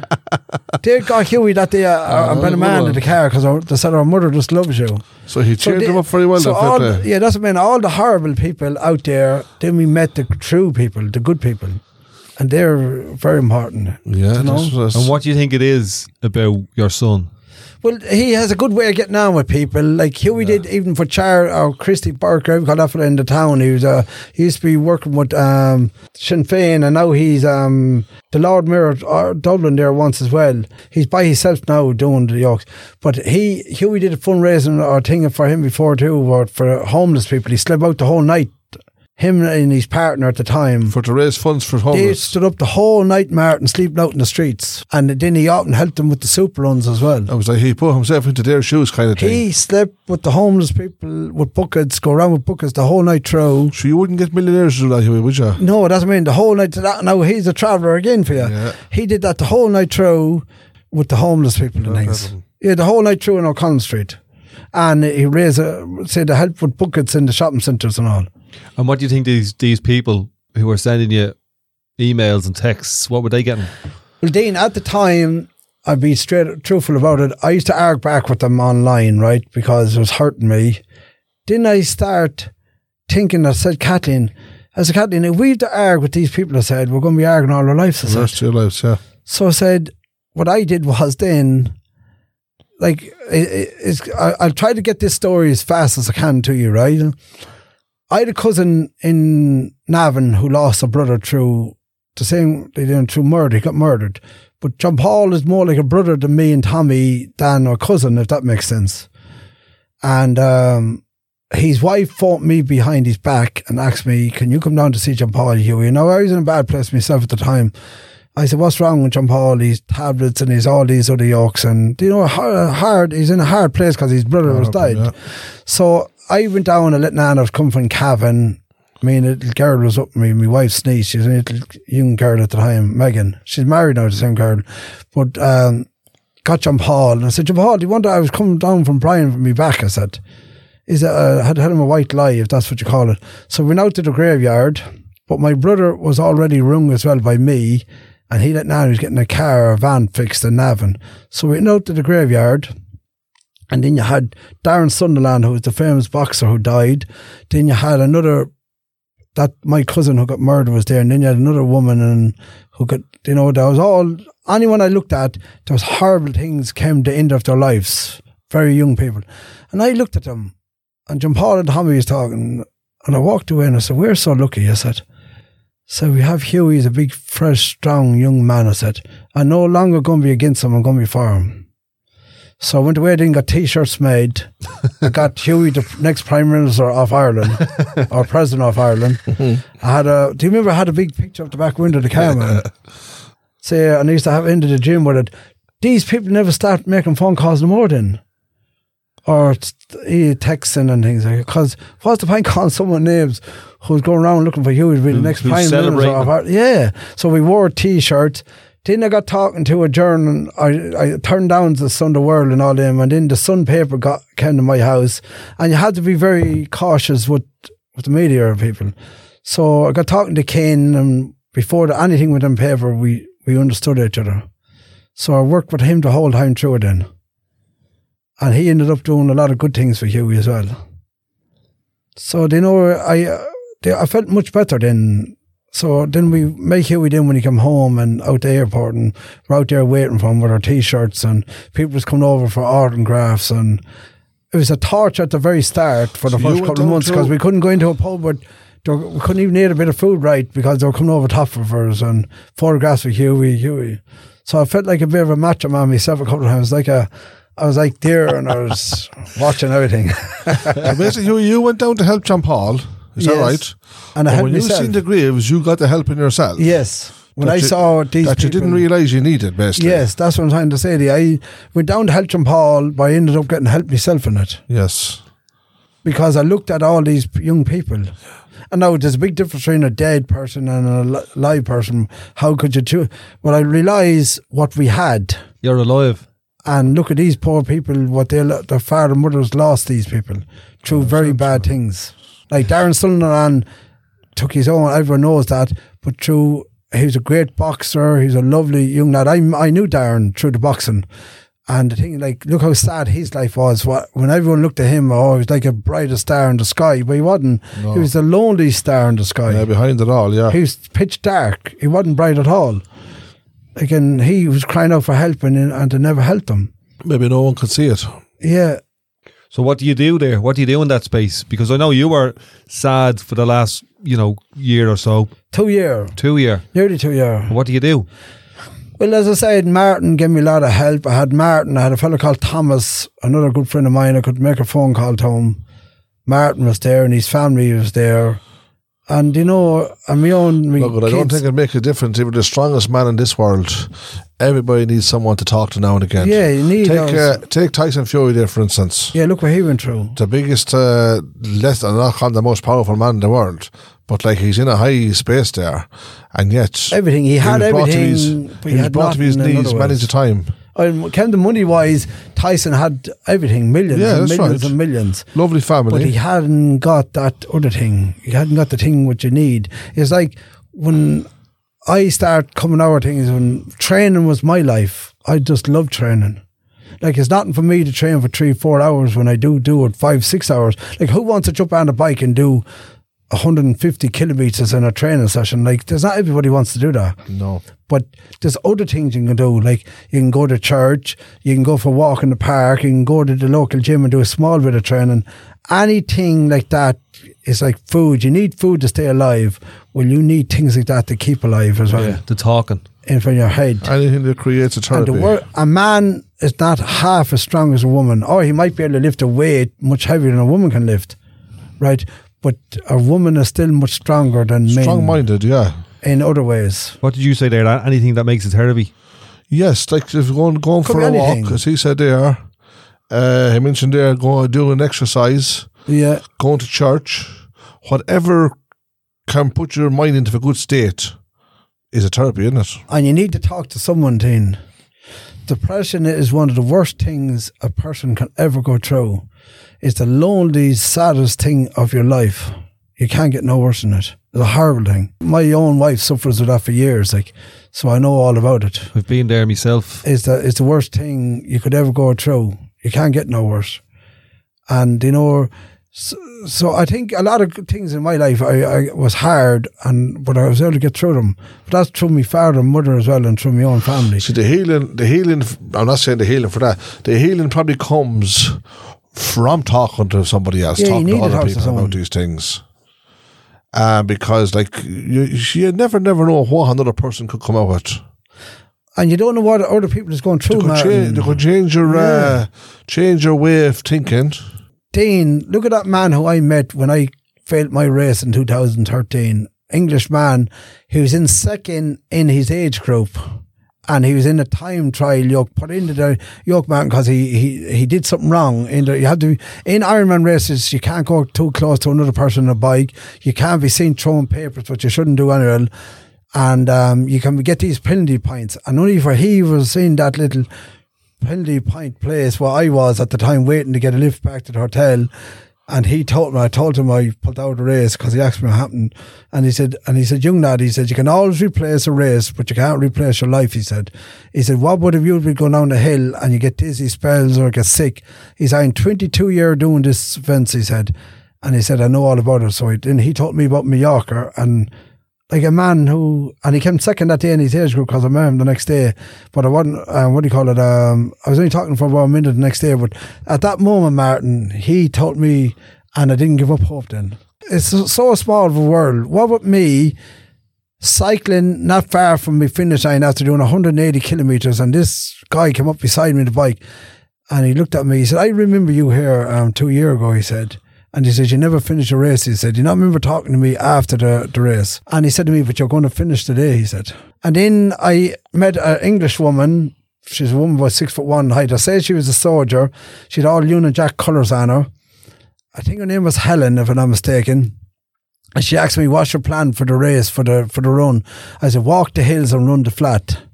She's I'm your partner. I didn't even look at my watch no more. She looked at the watch the whole time. Me and her trained together, did the run together and she finished about a minute before me because I went down in front of her for about five minutes because my legs were stiffening up. And then uh, she came up beside me. She finished about 100 yards, 200 yards in front of me, Martin. But only that woman that day, she we helped each other. But it's a good strategy even for life. When stuff is tough, take your time, take it easy. And then when everything is all right, move a little bit faster. So what was it? Uh, walk the hills Walk the hills and run the flat. and run the flat. It's beautiful. So you're getting your you're getting yourself back because it's a dangerous race. They know like and you know it's a plan. If we'd have tried to run the hill, we probably would have been burdened out. So by walking the hills and run the flat. So you have another 12 months of this training ahead of you now. Yeah, well, I have I have a lot of experience. I didn't train along. My last race was 2018 in Athy, so I have a very big race coming up in June in Athy. It's called the Double Olympic Distance. So what that means is a 3k swimming that's in the water. There's about 1200 meters against the current, so it's going to be hard because I did it before. But it's the biggest race that day. You have all these pipers in front of you and all. Yeah, it's a big race, and it's an 80k cycle straight away after the 3k swim and a 20k run. So it's like a half Ironman. In Ballymun at the moment, I just have to say this. We are we have amazing people in Ballymun. Loads of the boys did the Dublin Marathon say two weeks ago tomorrow. Some of them is going to Chi- Chicago where they got their places in over the good times. The, what they're doing in Ballymun, even with the bike club and all that, is amazing. You know, we have one of the best people in the world, not just in Ireland, Jared. He did 10 Ironman in 10 days. Now, he, I hope to get some tips off him this year as So well. Jared is launching his book. he signed me up for Barcelona Marathon or Ironman race the other day. He's, he, the things what that man does is just out of this world. Like, who wants to run around a school for 165 kilometres the whole night through? He did it. Him and Coco. yeah, he did it as well. They were finished the race too early and I had to do another 5k run. Oh. but when They, I they look went at, too fast. Like, when I look at Jared, I look at him. If I can only get 5% from him, it'll do me. So I have the same respect for a man who can run 5k or a woman who can run 5k if I never done 100k because he, I look at him and he gives me hope because this man never did it before or a woman never did it and they're going to do it. So that I gives like, me I hope. like that message, hope. Uh, by the way, I'm going to invite you down to Jared's book launch on Friday Yeah, the have to go down 24th in the Axis. And I might actually ask you up on stage because I'm going to be hosting it. Yeah, well, that's uh, I'd like that. That'd be an honour to do that. The hope thing is interesting because I think that that's what Tyson Fury gives people. I think that that's what your son Hughie gave those people is hope, is a way out of the pain, is a plan, is a is a way of thinking, is a way of, of accepting your pain but looking for the therapy. Yeah, and like eh, we we're in McDonald's one night, and I was like a bodyguard to Hughie, and this boy, these two girls spotted Hughie. we're after having a home party for him, and I'm to say there's out the whole roof. of- One girl come over. You don't know how much she plagued us. You don't know how much I love your son. I just love your son. I just love your son. We just love. That's all she kept saying, man. I said, "Will you please? Your father and mother is waiting for you to go She home. was crazy about him. Can I go home with you?" I said, "You can't come home with us." Here, have a question. Do you love your son? Every father and mother loves their sons and daughters. I'm not asking every father and mother. I'm asking you. do you love your son? They're always the hard words to I say. I know, Ian. I know. See, So- why do you do that? So say it then. of course you love your family. No, like. no, no. I'm asking you. Say the words. Yeah, of course you would love. Like you do love. Do like, you love your son, Yeah, Hughie? I love my daughter. I love my son. I love my other daughter, and I love my grandchildren. They're my life. A car needs diesel or petrol to keep going every day. Well, I need my family around. I know they do torture me. Hey, I'd say you torture them morning, noon, and night. But you know, like, so the things in Ballymun here at the moment, um, there's a lot of great things in Ballymun through. 70 people ran a five kilometre run this morning for charity for cancer. Do you understand, Martin? Like, Uh, there's a running club here with 250 members. There's a cycling club. We set up a hiking club. We set up the Cubs and the Scouts. There are 101 ways, 101 plans, 101 routes for people to get involved in in this community. And what I've set the challenge is I've named Ballymun as Ireland's healthiest community, and I think we can do it. But then what we need is, it's like I'm hoping to do this thing among travellers, right? I I'd love to see you some of the traveller boys that's getting involved and the girls getting involved with these things that you're doing because it's a wonderful, it's a great thing. Because I have a little uh, granddaughter, she's three years old, and I tell you now, and I'm predicting this here now, if she's put into a running club. She'd go. I met Sonia O'Sullivan and Eamonn Coghlan, all them. I met them. But I tell you, it's going to take one of the Kenya runners to beat her because that's how good she's going to be. And, and and she's only three years old. Well, we have some of the Kenyans in, in the Ballymun Well, club. you're going to need one of them to beat her in time to come because uh, that's how much I I can tell by looking at her. I can just know how good she's going to be, and I'm just choosing her. She's just built for speed. I just know she is. So. In, I'd love for some of the young boys and girls to get involved with that. They, they know through sport, Dean, you don't realise the fringe of meat. I told someone before in England, in Paris, when I did the marathon, I said, we so lucky. And the English woman said to me, why? I said, I'll tell you why. Through a pair of runners and a pair of shorts, we can do all these events. Just train and do them. We meet each other. I said, we will never see each other again. I said, but I said, we did event the day. I said, uh, we met at the finish line. Because what happened was the finish line was too narrow and uh, because there was too much people in it. And um, there was seven minutes before we could cross the finish line, Martin. And you can meet people from America, Martin. Martin, know the people I met all over the world. I was so lucky with a pair of runners and a pair of shorts. Days the boys is going to be going out to Chicago six weeks before the Dublin Marathon from Ballymun. Fellas, when he took up running, like Mick told me one day, he met me and he said, Hughie, I used to look at you running around Ballymun, Mick Nan, and he said to me, and I used to say to himself, I'd love to be like him. Now he ran in Barcelona and other countries now and all. He's doing it now. Yeah. No, he has injuries, so he only can run halves, but it's still a great thing to do.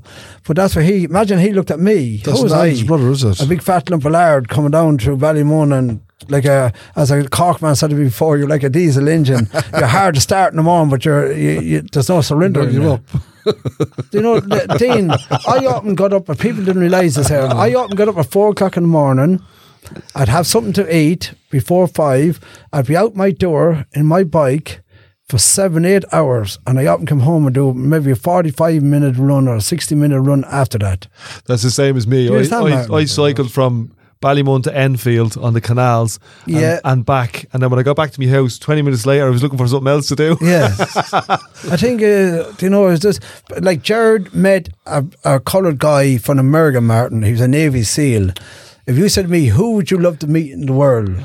In one person, it'd be him. Goggins. And Jared met him. Yeah. I looked him up. He said one time ago in the in YouTube, I can I can never find a finish line of any race because even when he finishes the Ironman race, it's not enough for him. Like Martin, he ran for I think it was for two days around a 500 meter track one time ago. He's a total machine. So Jared met him. That's the caliber Jared is in. He got emails from world's champions wishing him luck. Very He's amazing man. So we're so lucky to have a man like him in Ballymun. Yeah, and we're lucky to have you as well. Dean, I'm five percent, but I my Ironman race when I do that in October, that Ironman race is going to mean the whole world to me, and I know I'm going to get there. And Terry Fox is going to get me to the finish line. That's what my heart believed. That guy who died of cancer when he was 22. Terry, I'm going to and have me have me planned. I can see myself going across the finish line already. I have my Irish flag where I always use in other countries, but one thing I'm going to have a T-shirt with Terry Fox on it because I'm going to have it going across that finish line, and he's going to get me there, Very good. Fair play to you. out of doubt. Hughie Maughan Senior, Ireland's healthiest traveller. And not far from that, no, Dean. But the thing is, he's going to get me across that finish line. Episode 49, a traveller and a countryman podcast. I'm sorry I had to wreck all your heads today, but No, you were great, it. It's no brother. You were amazing. You were a diesel engine, and it is hard to shut you up. But I'm living next door to him. and this other day, countryman here, Dean, it's he'd want to stop me. or he's going to Getting get the himself headlight. mangled, as the traveller says. He's not safe till he's outside. so if you want to meet Hughie Senior and Hughie Junior in person, come along to our gig uh, in Axis on Friday, the twenty fourth of November. Our live podcast. Oh, that Uh, should be good. Hughie Senior is going to be in the audience as So well. get your tickets out there, boys. Get you all there and see what's going on. Tenner a ticket. Get them from Axis or get them from Martin Stokes. Yes. Also known as Elvis. Did you know he used to call him Elvis? Flakes, nickname. Flakes is Martin Stokes. Did you ever know that? Did you ever know they used to call him? He used to be like called Elvis one time. I'm, a- I'm trying to get him to sing a couple of Elvis songs at this. Uh, Please. Do you know one morning, Dean? It was a Can't really sing. cold morning. I Can't didn't just give you a full, a little quick story about him. right, I got up one morning. He never used to stop singing Hank Williams. So I got up one morning. I, saw, I was saw feeling a bit country, I saw way. his son Tommy. I said, "Where's Hank Williams this morning?" I said, "I don't hear him singing." I'm just said this weather, the snowman even moved out indoors. It was that cold. was bad now. Couldn't be any cold. But where was Hank Williams gone? He's gone down the country. That's why he went and sing. I didn't know this. He's gone on down. He told us a bit. I thought I said I don't see. Where's Hank Williams this morning? I don't see him singing. I hear him singing, but I didn't know. I thought he was in bed, I was jaw about with the 70 cow or miles away something. singing Hank Williams. But he's on down the country, probably singing it in the car. Hank Williams full blast. It was just so funny at the time. I've been He told you- going. he told you had down that one up yeah? I thought I had him there, Dean. I thought I had him. I thought thought he he was in got bed, jaw locked with the cow, he probably was like thinking the frost would let me out. It was that cold. I even it was warm outside nearly. Probably. But he wasn't. I didn't hear him singing that morning. so what I, said, done did I sent him back a selfie, didn't I, in the frost? I said, "Where's Hank Williams?" I said, "I don't hear Hank Williams this morning." Oh. but Hank Williams was already gone two hours before that. Episode 49, a Travel on the Countryman podcast. nice one, yeah. Fair play to you, kid. Well done, brother. A Traveller and a Countryman podcast. live. Live, the 24th November. Axis Theatre, Ballymun. This is our only live show this year, and we're going to fill the room in Yes. the Axis with settled people, travelling people, people from all over the place. So the you're place. feeling good about it, Jess? I'm very excited. We've got amazing guests If they come to our live show, to get to hear Eileen Flynn talking, is that right? to get me, to get you, to get a special guest, to get Hughie Maughan, Sharon Ward, 10 euro on the 24th of November. So it should be a great night out in the Axis 24th. Plenty of banter and plenty of chat and a bit of crack. I want to invite all the travellers onto this show to hear all the crack come from different angles, as a fellow would say. It's a night of chat, song, the crack, couple of weeks before Christmas. And best of all, in from the cold. For 10 euros, you get a seat, you get light and you get heating. you get to listen to me and you talk. Here, there's no losers. It's all winners. Tickets are selling fast. Flying out. Go to the Axis Theatre, get your ticket, travel on the Can country. you buy a ticket at the door also? Yes. They'll all be gone by then. So But if people want to get them at the door, can they get them if there's no... Um, tickets will be gone. Anyone looking for tickets, get on to Martin Stokes. You're spoiling it all, I'm telling you. You're just spoiling it completely. If you don't want to see the country, I'm telling you, you want to see the traveller. And again, if I'm not there, just start without me. Hope that. I think it's going to be a good evening out. See you there.